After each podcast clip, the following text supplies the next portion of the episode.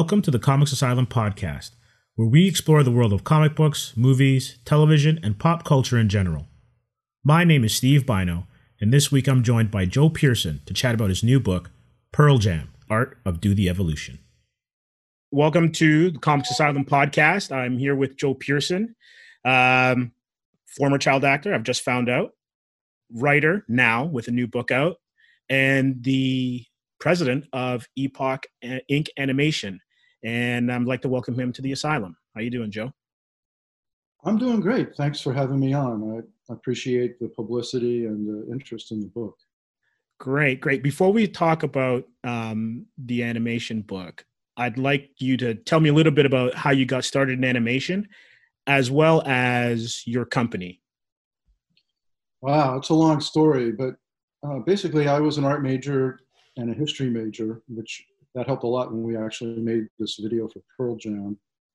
But I was working as an illustrator in the early 80s, late 70s, and my friends were getting hired at studios like Disney and Filmation and other places and really getting great pay, union benefits, and they were kind of being trained on the job to be better artists and working with better artists. So I could see their work expanding exponentially, and they had health insurance, which I didn't have as a freelance illustrator. So I retrofitted my portfolio, took some layout classes from some Disney artists, and was hired about a year later as a layout artist at Deke, DIC Studios in 1983, which once I got into the business, then you make friends, you do good work, and you just keep expanding. But I realized by the mid-90s that what I really liked doing was writing, producing, and directing my own material.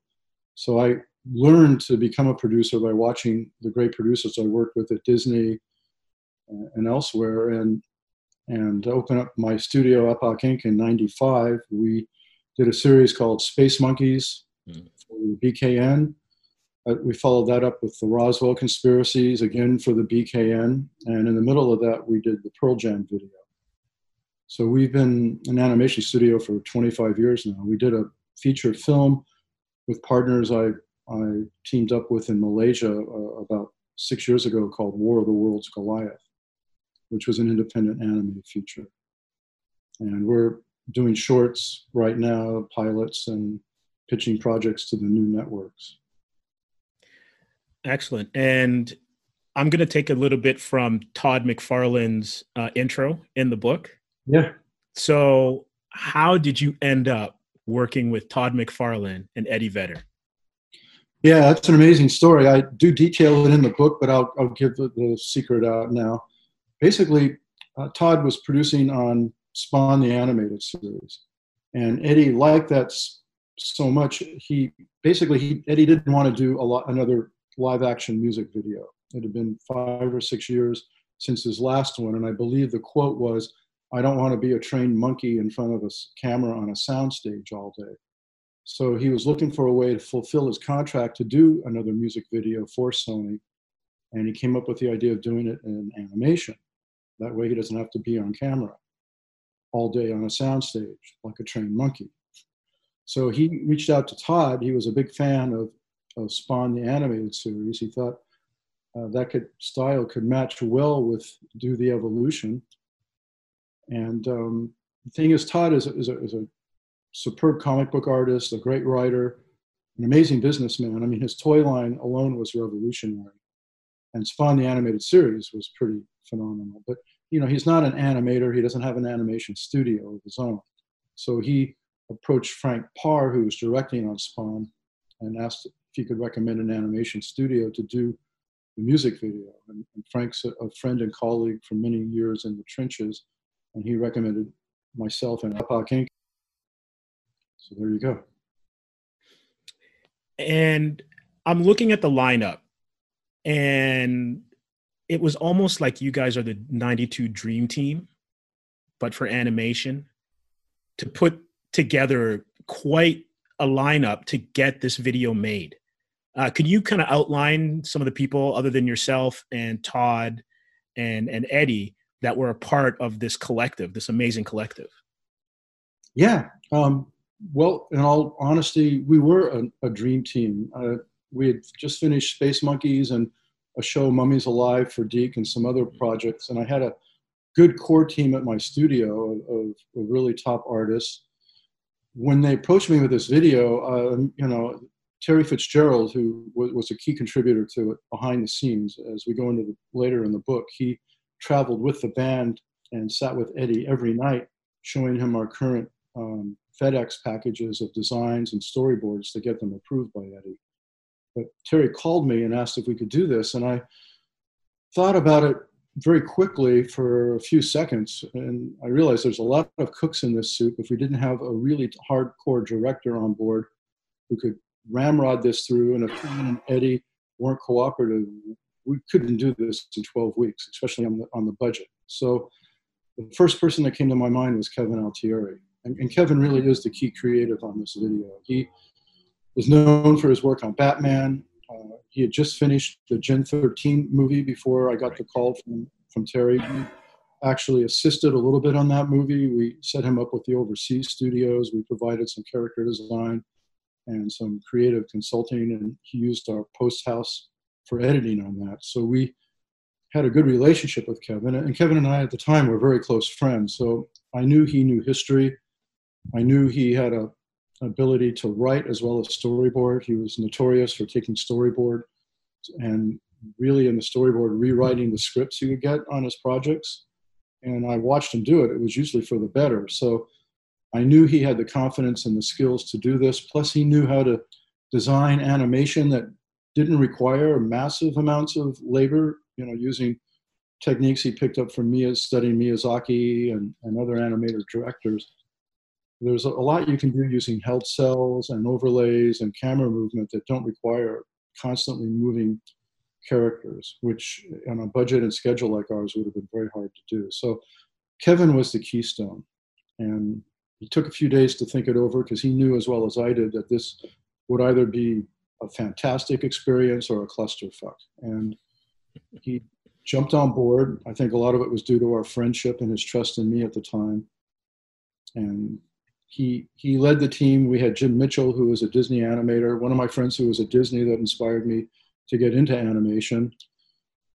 Great designer, storyboard artist. He did all the dinosaur sequences for the film and a lot of other work. Young Ki Yoon, who was a protege of Peter Chung's that I brought in a few years earlier to my studio. He draws like a layout artist from Akira, who was a phenomenal artist and animator. So he did a lot of those edgy anime style scenes. We had Calvin Lee, a younger Korean artist who actually, to his credit, Kevin jumped up into storyboarding on this. That was one thing about Kevin I really appreciated, is that he wasn't afraid to recognize talent. Even if they didn't have the experience directly doing something, he was willing to give him a shot. So he gave Calvin a shot boarding and designing on this, and he did a great job.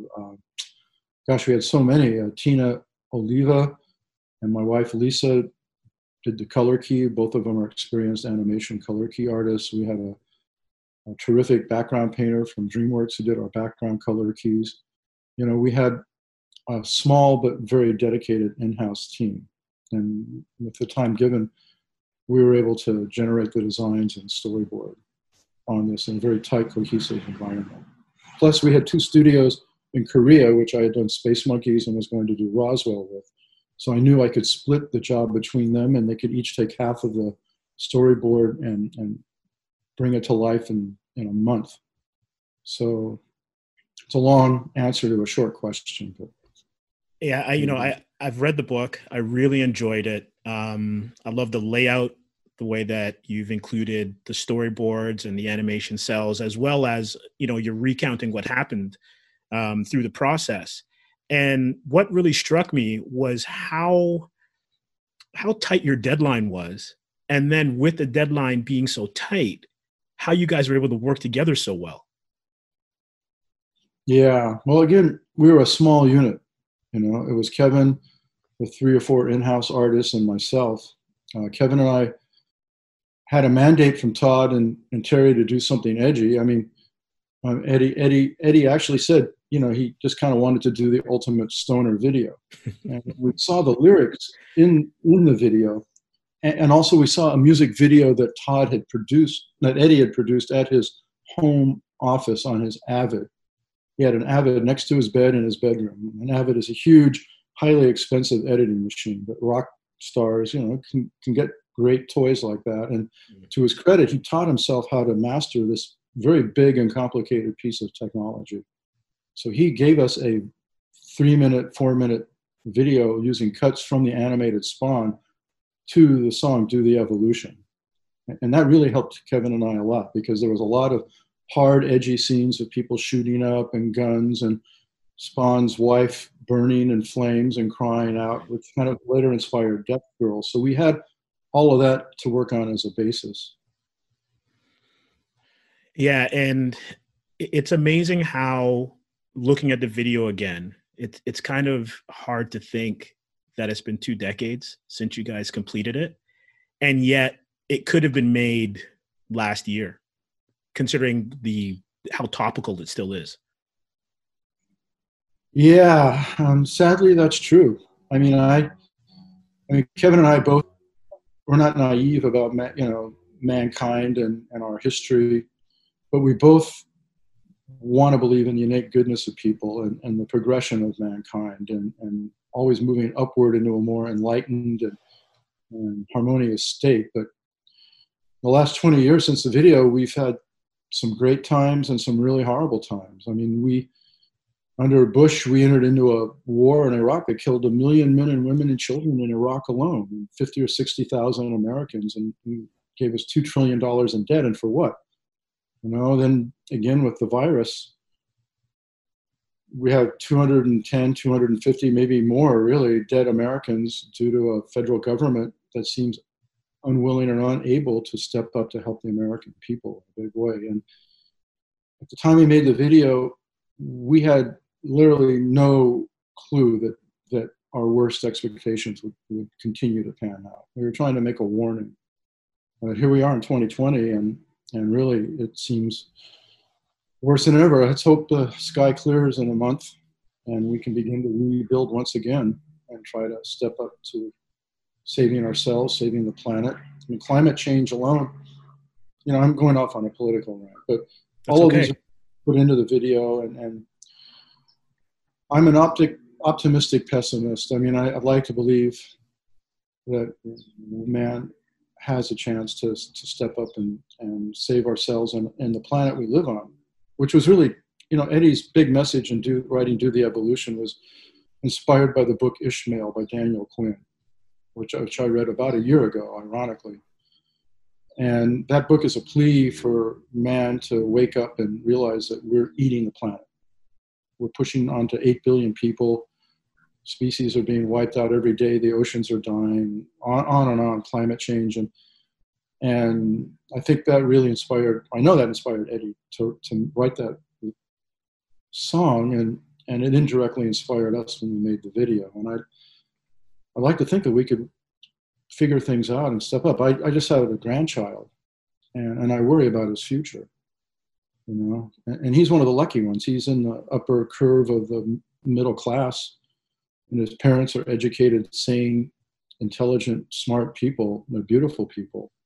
And he's got a lot of advantages that others won't have, especially in the third world countries and in the lower classes in this country. There's going to be, you know, there's big issues, and we need to try to resolve them, or we'll go the way of our video. Maybe not with the big nuclear holocaust, but you know, certainly through pandemics and flooding and mass refugee wars. So those are issues we need to address. But I would love to make an optimistic. Actually, I'd love to make an optimistic rebuttal to Do the Evolution. If someone wants to give me a couple 100,000, hell, 50,000, it'll be beautiful. Give us a song and $50,000, and we'll make a hopefully positive alternative. So, what is it about you know, humankind, that even though you know what has gone before us, because you can see in the video that it's just this never-ending loop of evolution. You build, you get to a certain point, you're destroyed again. You build, get to a certain point, you're destroyed again. Why is it that we have been unable to, and don't get me wrong, there has been some progress, but why is it that we're unable to break that cycle? Yeah. boy, that's a heavy question to lay on someone. Christians would say it's because of original sin. I used to believe that. I don't believe that anymore. I think if there is a God, he, she, it gave us all the gift of expressing itself in this beautiful world that we're all a part of, and is a part of us. In a way, we're all God that way. So we have that potential inside us to be gods of beauty and light on this planet. And we're born that way. I don't think we're born corrupt or twisted, but what happens is our society and our environments, you look at a 3 or 4 year old kid. I'm really looking forward to seeing my grandson at that age. He's only about 8 months now. But 3, 2, 3, 4 year old children, they have no little brain going on, the little voice inside their head, second guessing things, angling for how they can scheme something or get ahead, or being worried or afraid about the past or the future. They're just there. And I think that ability in us, if we could go back to that sort of state of openness, being in the moment, which sounds like such an awful cliche now, but it's a great concept of just being aware all the time of what's around us and what we're doing, and not turning a blind eye to the bad things, and being willing to give up things to help others. I think we could get beyond this. I think that little voice inside us is what tends to make us fail, and you're also products of your environment. Donald Trump is a product of a monstrous sociopath, and he bred someone who is a monstrous sociopath. And he wasn't born that way. Donald Trump wasn't born a person like that. His father helped mold him. Trump made his own choices. A lot of it's on him, but a lot of it's your environment. People that are born in the inner city that have a choice of either joining a gang or getting the shit beat out of them or getting killed, they're being forced into that, and then they become criminalized and socialized. People born in a third world country where they have no choice but to fight or die, that's a choice that is being forced on them. And I think if we can, beginning at birth, give people a fair, humane, human upbringing, we can change things. I think that's the big issue. It's nature and nurture. And I think nurture really affects us more than nature. I would like to believe that our nature is to be good, godly people. But unfortunately, there are forces that don't allow that to happen all the time. I see it in myself all the time, man. A little angel and devil on my shoulder all the time. And I've got that little voice in my head often saying, hey, you should have done this back then, or you look out, you got to do, this is going to, and a big help to me has been Eckhart Tolle. He has a book out called The Power of Now, and a spiritual center I go to talk about Eckhart Tolle all the time, and my therapist talks about him all the time. And his whole point is that we are living often in a kind of a sick dream of our own making by living inside our heads, and we need to learn to sit and be present. And then when we do that, he does go spiritual. He says something else beyond our own selves will reach out to us as well to aid us. And I would like to believe, that rise of spiritualism and human understanding is against the rise of war and population and climate degradation and resource depletion. Those are two parallel paths, and I don't know which one's going to win. And it's interesting that you said that we kind of live inside of our own head, try to create or construct our own reality. One of the things with COVID that I've noticed is that everyone is kind of bringing their own worldview on how to deal with it. So whether it's a mask issue or how the virus actually works, or how to, because I'm here in Toronto, so our look at social safety nets are a little bit different than you guys down south. It's amazing how when you have something like what has happened in 2020 occur, the different reactions that you have in terms of how to bring the society together, how different they can be depending on your own worldview. Yeah, again, someone did a cartoon and a fanzine years ago. It says, if you if you live in a trash can, your sky is going to be made of tin. And that's true. And that's the nurture thing. When, you know, so I think we need as societies to try to build sane, decent societies where everybody gets an equal chance. I mean, the medical care our president got was wonderful, and he, you know, the virus could still swing back and impact him in the next few days. We'll see, but he had, you know, six-figure medical care that most people who get the virus in this country don't get. I mean, the high rate of deaths in this country among people of color, Latinos and blacks, is way out of proportion to the people that are dying percentage-wise in this population. And those people are not getting the kind of care President Trump got. That's just an example. And he is the president, so he should get the best care. But it's an example of our right at, you know, during a deadly pandemic, of the inequalities in our system. Right. And I guess depending on what side of the political aisle you're on, when you see Trump at a lectern, it's kind of like the politician in the video, right?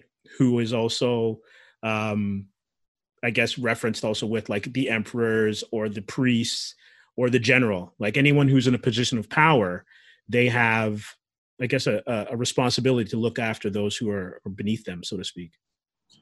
Yeah. And I mean, it doesn't have to be that way. I was born in a lower middle class family. My dad was a creator and a writer who basically spent all of his money trying to get custody of me in a contested suit with my mom.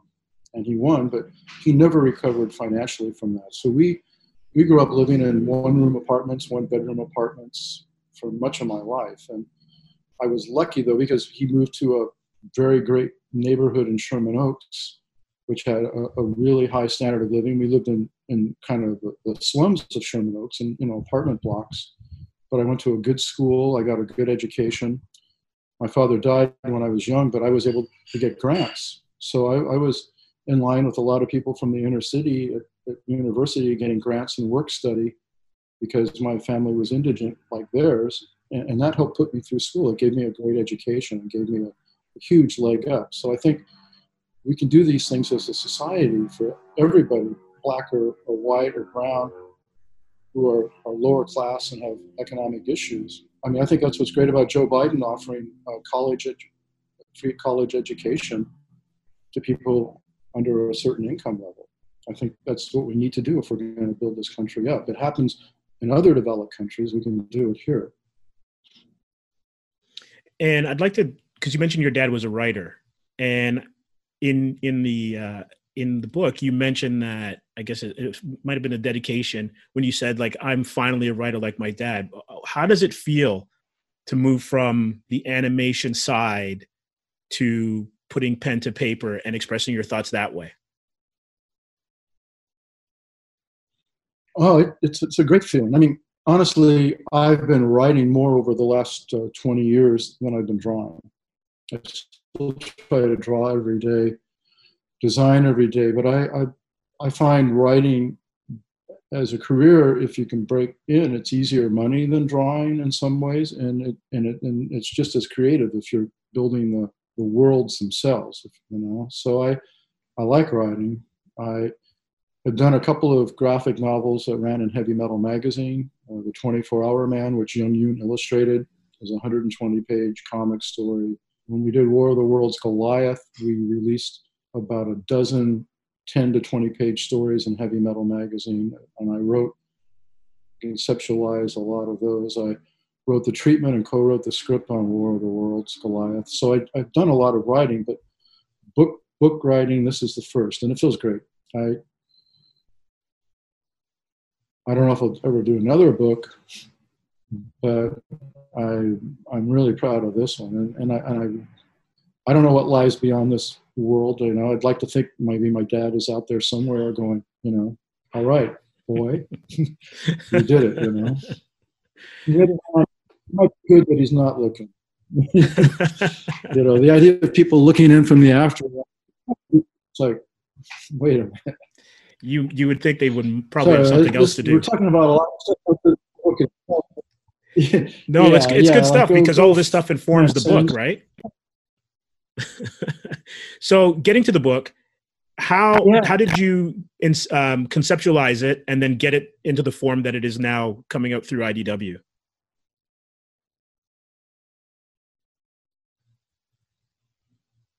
Well, the truth is I had a small percentage of the cells and from the video, and I had all of the original design materials, all the original storyboards, the model sheets, the color key studies. I had all of that, and they were in several large boxes in my garage for almost 15 years.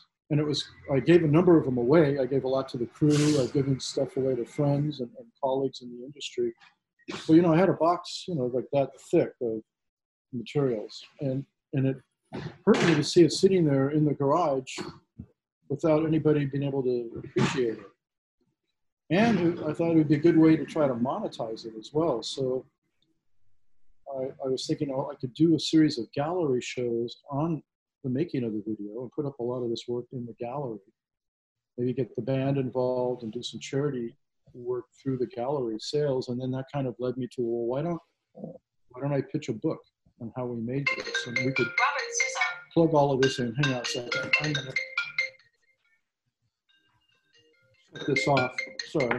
No worries.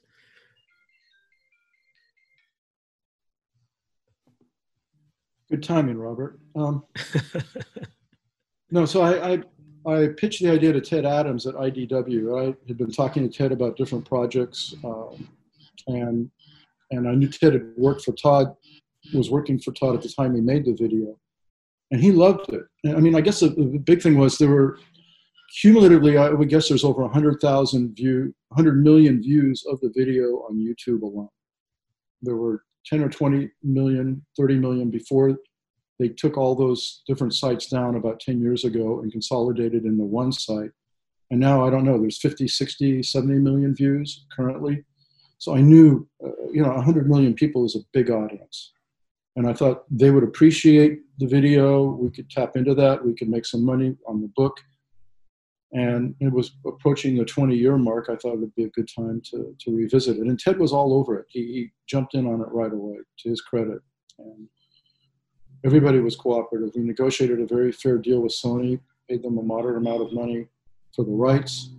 Eddie and the band just wanted approval of everything. And they've been great. The only thing the band never gave us, which I still wish they had, was they would not, Eddie for some reason would not let us use Death Girl on the cover of the book. Right. Which right. I'm guessing maybe it's because he felt it was just too commercialized for his character, but he agreed to let us use her everywhere else in the book, and she's all over the book. You know, we have a whole chapter on her. So I don't know really why he's felt that way, but I think it would have added to the sales potential. And we're not allowed to do any posters or cross extra marketing outside of the book itself. But aside from that, Eddie and the band have been wonderful. They took a few months to approve our text and made a few corrections, and then we were rolling. I mean, one big benefit of doing the book was I had no idea of Terry Fitzgerald's role in this, that it was extensive as it was when we made the video. Terry was basically Todd's Compadore, you know, at Todd McFarlane Entertainment. And I interfaced with him directly a lot more than I did with Todd. And basically, Terry was tasked with getting approvals on our materials as fast as possible from Eddie and the band. And we had given them, I think, a 48-hour turnover to approve or comment on everything we sent them as we sent it to them, because we knew if we didn't get that immediate approval, we would derail and blow the deadline. So Terry had kind of the Pearl Jam fans' dream. He traveled with the band months. He's a roadie. He was a roadie, yeah. A very mouthy New Jersey roadie. And he traveled with those guys. So what a fantastic experience. And he recounts in a couple of chapters in the book, he graciously took his time to write all that up, and I edited it into the book. His experiences, like watching the band from backstage, going to parties with them, and then at like 2 a.m. in the morning, sitting in Eddie's room with the latest FedEx package from Epoch Inc., you know, going over the materials, and then listening to Eddie talk about politics and society and and his, all of the thoughts that this work brought up to his mind at the time. So we have a lot of pictures of that in the book, a lot of anecdotes about Terry's experiences with Eddie in the band. Yeah, I was amazed at how vast the amount of imagery that you were able to put into the book.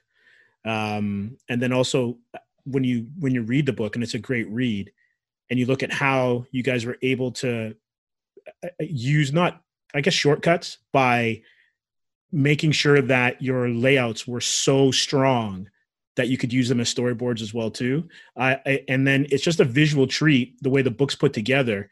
You're actually going back in time and reliving the creative process as you read it. And I wonder, when you looked at the book for the first time, what kind of feeling did you get when you're looking at it and then actually being there, but then knowing what you went through as you were making the video? Wow, that's a great question. In no way would I ever compare myself to Sir Paul McCarthy, but he was asked that same question on a talk show the other night.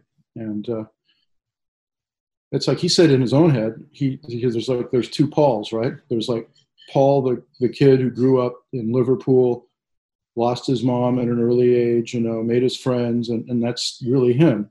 And then there's this other Paul that became the superstar, you know, celebrity.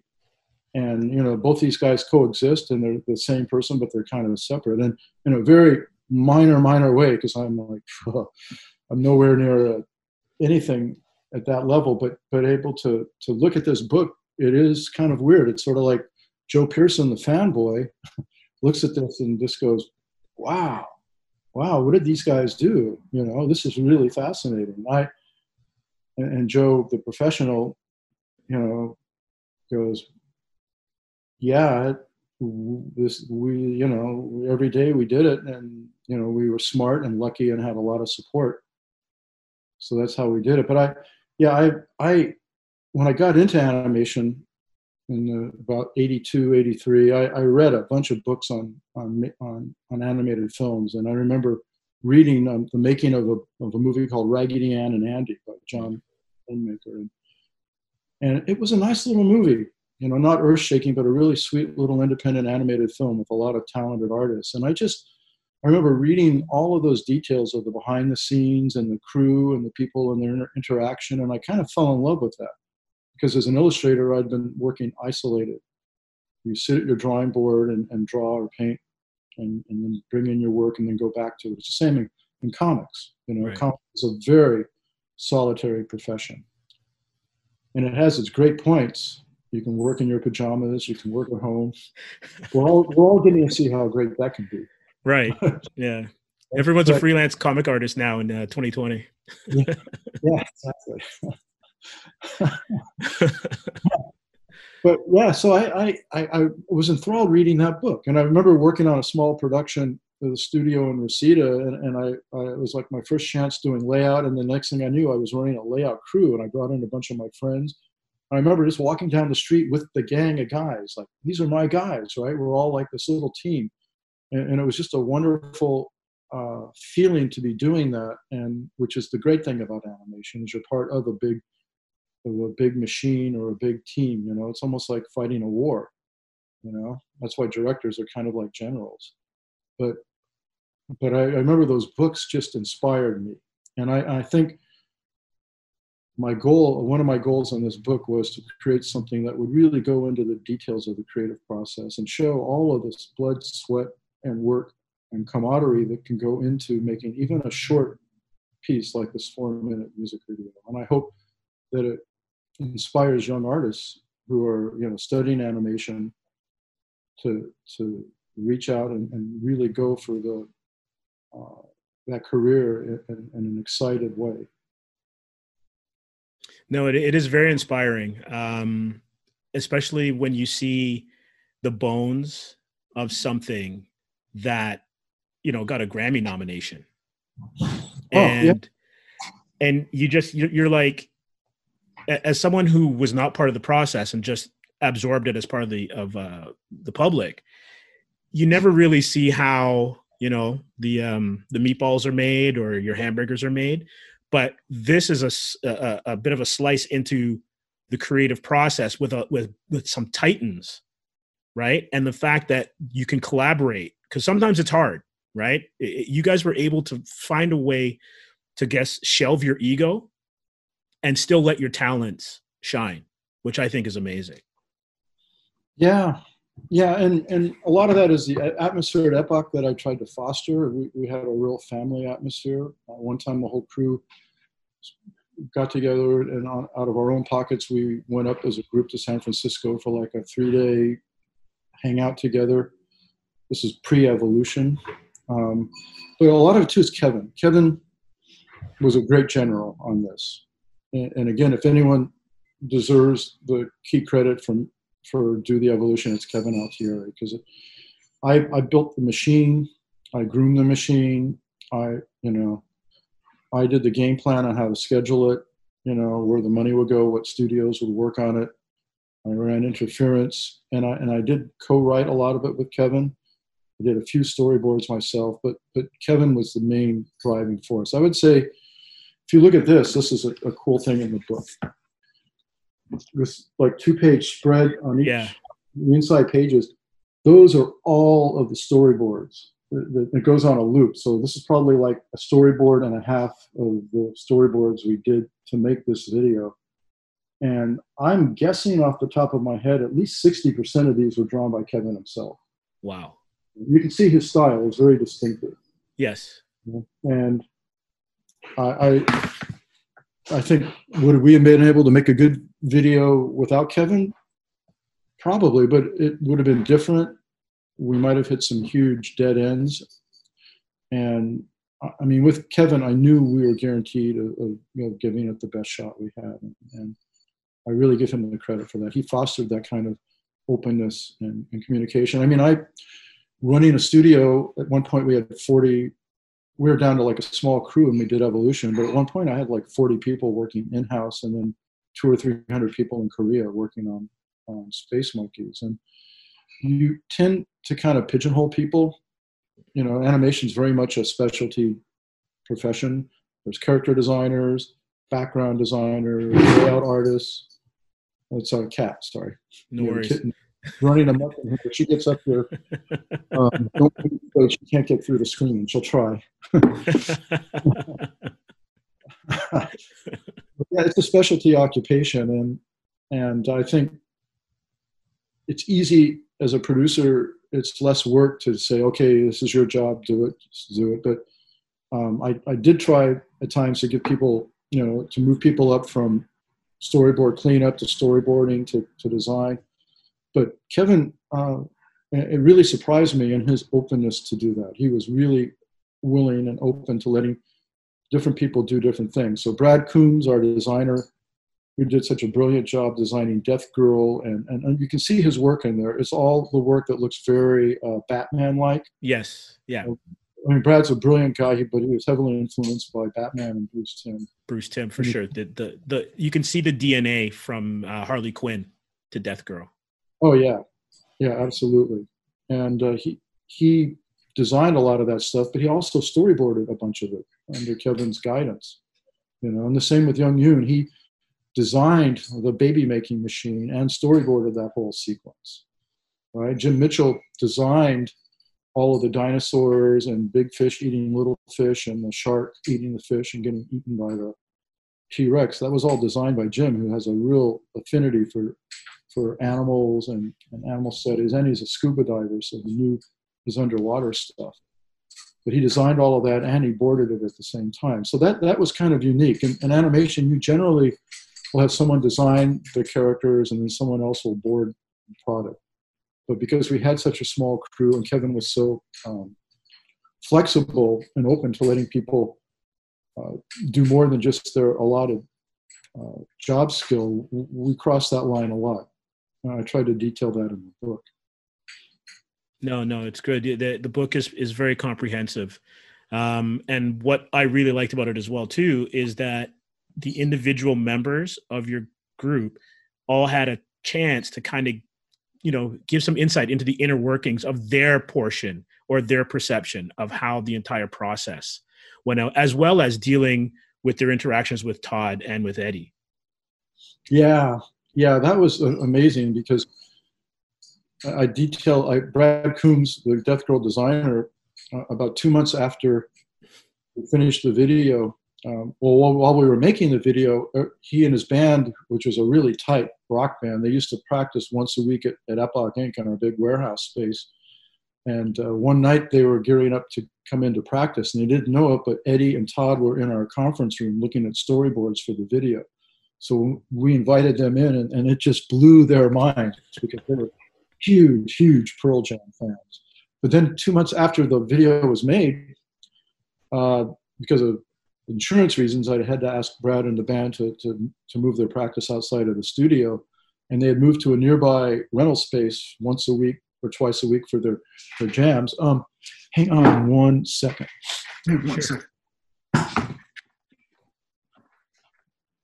Well, my cat was just about to escape the window here.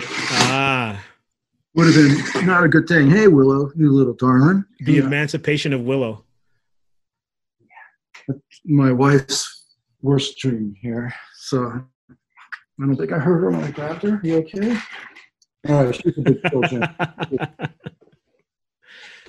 So they were practicing in this little warehouse space, and literally there's a tap on the door, and the bass player comes to the door, and he looks out and he goes, "Guys, it's Eddie and Tim Robbins," and they're like, "All right, man, sure." And it was Eddie and Tim. They've been driving around with the industrial space in Santa Monica for some reason, probably near Tim's house, and they heard the band playing, and the band was so tight and so good, they thought, hey, let's see if they'll jam with us. So they showed up with a bunch of beer and food and said, hey, can we jam with you guys? So they jammed together for 2, 3, 4 hours, which that's amazing. Is every fan's dream, right? And Brad, I didn't know he could write that well. You know, I guess he is really multi-talented. He wrote a beautiful chapter, which we put in the book, about his experience with Eddie and Tim and the band. So, yeah, it's funny. It's a funny, I mean, the world's full of that, right? These weird synchronicities, you know, and which makes it really a great experience most of the time. Yes, for sure, for sure. Now, I want to get back to your writing just a little bit. Yeah. You said that you're not sure if you would do anything like the art book again, Do the Evolution. Would you, or are you planning to do any comic book writing in the future? Oh, man. That's a good question. I'm not a young guy anymore. I know I look young, but I'm actually pretty old. I'm joking. I'm old.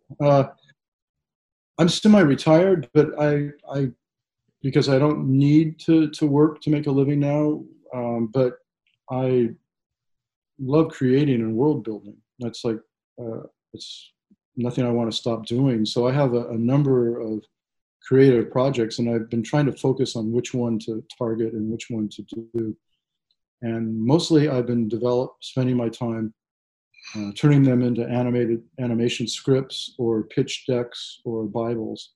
And we're gearing up to take a couple of them out to the networks to see if we can get that going. So I have been sublimating most of my writing into that. I love comics. I think comics, I grew up reading comics. I bought the first issue of Fantastic Four on the newsstand. Wow. Okay. Yeah. Okay. Yeah, cool. Yeah, thank you. Respect. I'm not worthy. Well done. I'm old. I mean, I bought Jack Kirby Monster Comics before that, you know? Oh, that's amazing.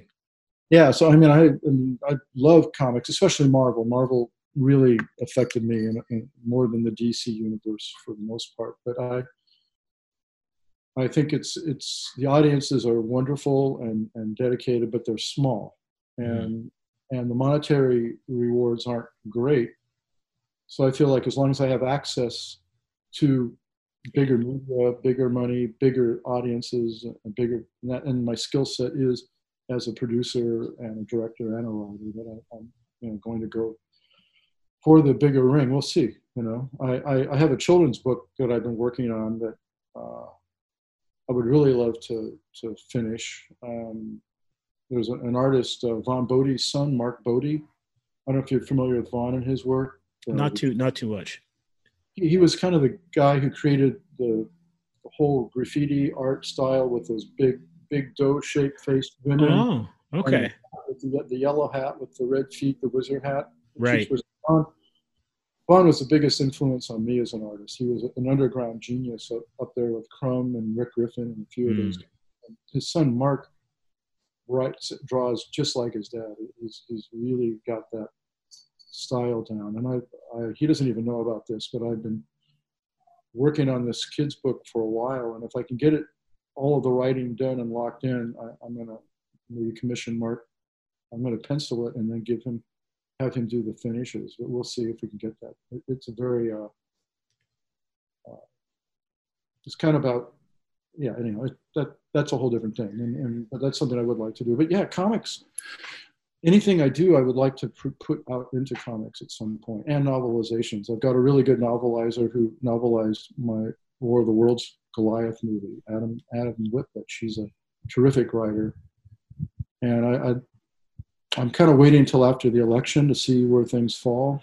Right. And things settle down and we go back into a more sane time. I might venture a Kickstarter for one of these projects, which would be to develop one of these IPs as a multimedia world. Do a comic, do an animated trailer, do a novelization, and you know, run with all three of those tracks at once. And now's the time because, you know, the avenues for having a cross-platform type of IP are there, and you have the networks that are open to ideas, right? So it's not that much of a closed loop anymore. Yeah, in theory, I've been independent for so many years in animation. After we finished Roswell Conspiracies, Kevin Eastman and I spent like 5-6 years together trying to raise money for a slate of heavy metal-based movies. I wrote the business plan, and I'd love to write a book on that experience, actually, because it was insane. The interesting and sometimes dodgy characters we were dealing with who wanted to invest in this, you know, and the things that happened. And at the end of the day, we did raise money for War of the Worlds Goliath, but I pretty much doing that and making Goliath over 3 or 4 years put me out of the industry. So I don't have an agent. I don't have an easy way back in. So we're seeing on this one IP we have out there if we can actually get into past the gatekeepers to the executors that make the decisions. Right. So Joe, I just want to say that this has been a pleasure. I had a fantastic time talking about Pearl Jam, the art of Do the Evolution. Anytime you want to come back and chat, and the last project that you spoke about, the heavy metal one with Eastman, I would love to read a book about that. Oh yeah, thank you. I'm thinking about it. So a lot of mea culpas in there, I think. But one last thing. Yeah, for sure. I want to give a shout out to the guy who designed the book, Robbie Robbins. He was at IDW for many, many years, and this is being published by IDW. But Robbie did something on this book that I think is really unique.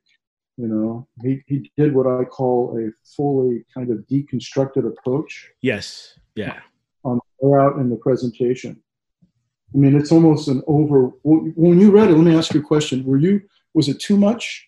Was it hard for you to read and track on things because of the share? No, it wasn't for me. I was able to read it on PDF as a PDF. But what I was, because I like drawing and I like design, I'd read what you'd written, and then I'd be looking at, oh, look, he used crinkled paper and Scotch tape as a design element to stitch together the writing and the cells. Like the design of this book it's on point.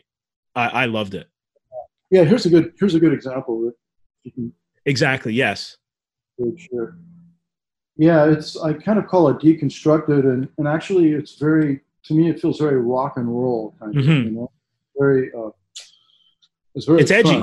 It's edgy. Like, you know, it's exactly what you guys are trying to do. Yeah. So I mean, his design and the way he pulled the images that I gave him together and put them into the presentation is at least as much a part of the book as my writing. And I want to give Robbie a lot of credit for that. No, it was a fun read at night, and anyone who's listening, I recommend that you go pick it up. And I'm assuming that's going to be at any bookstore as well as any local comic shop. All right. So thank you very much. Joe, sorry, you had something to say?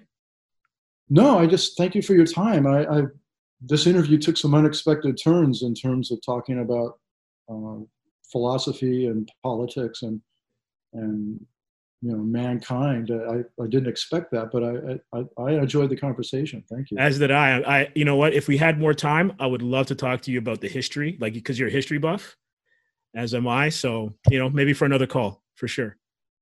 All right. Well, take care. And I think we'll talk again. Absolutely. We will. You take care. It was great. All right. All right. Bye-bye. Thanks for listening, everyone. And once again, a special thank you to Joe Pearson. We look forward to your comments, so reach out to us on Facebook and at Comics Asylum on Instagram and Twitter.